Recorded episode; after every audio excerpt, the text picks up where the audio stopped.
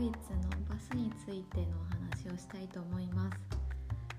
ドイツのバスどんな感じかなって日本と変わらないのかなって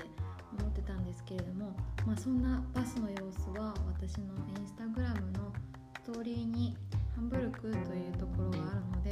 そちらでまた見てほしいのですがドイツのバスは長いです。2両編成みたいな感じになっていて途中でつなぎ目があったりしてドアも3つあるものもあります、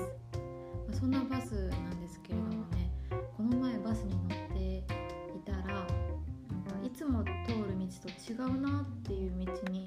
行こうとしていました。本当は右に曲がるはずの道をまっすぐ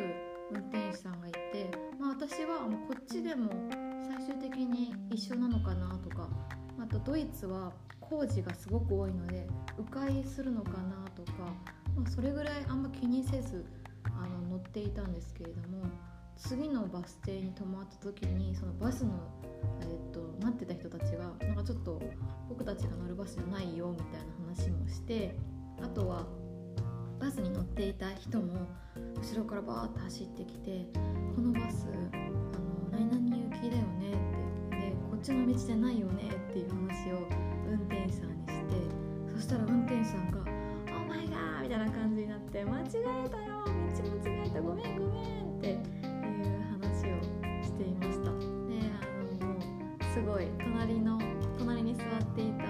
おばさんとなんか私も喋れないんですけれどもお互い肩をすくめて「あ間違ったのね」みたいな感じでちょっと笑顔で会話できたのが私的には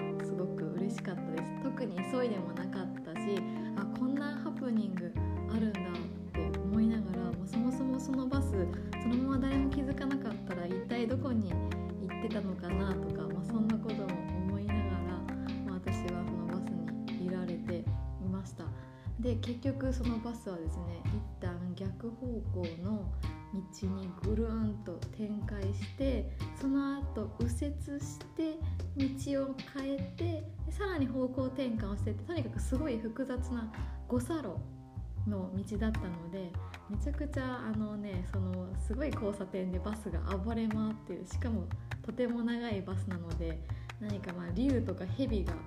道の真ん中でくねくねしてるようなそんな感じでしたね。私たちは乗っているのでこのバスがどこに行きたいのかっていうのを分かりながらでもちょっと内心ヒヤヒヤしながら乗ってたんですけれども周りにいた多分車はバスって普通そんな変な運転とかするものじゃないからきっとバスが正しいんだろうと思いながらでもなんでこのバスは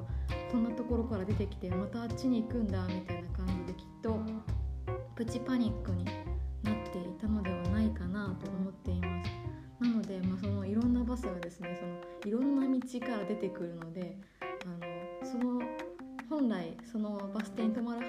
ところにも止まってしまって、えー、そこで待っていた人が走ってきて「えもうこの時間のバスなのかな?」みたいな感じで運転手さんは「ごめんごめん僕が道を間違えたんだ」みたいな感じでで「ごめん」っていうのが「あのスートミアライド」っていう風に「ごめんなさい」っていうのをそういう風に言うらしくって「すみません」英語で言う excuse me っていうのは entschuldigung っていうらしくてそれをすごい言っていては謝ってるなって思いながら私は聞いていました。でまあ無事普通に元の道に戻ってなんとか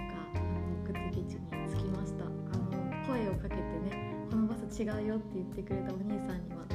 感謝ですね。私はきっとそのままずっとあれ私の降りるバス停どこだろうみたいな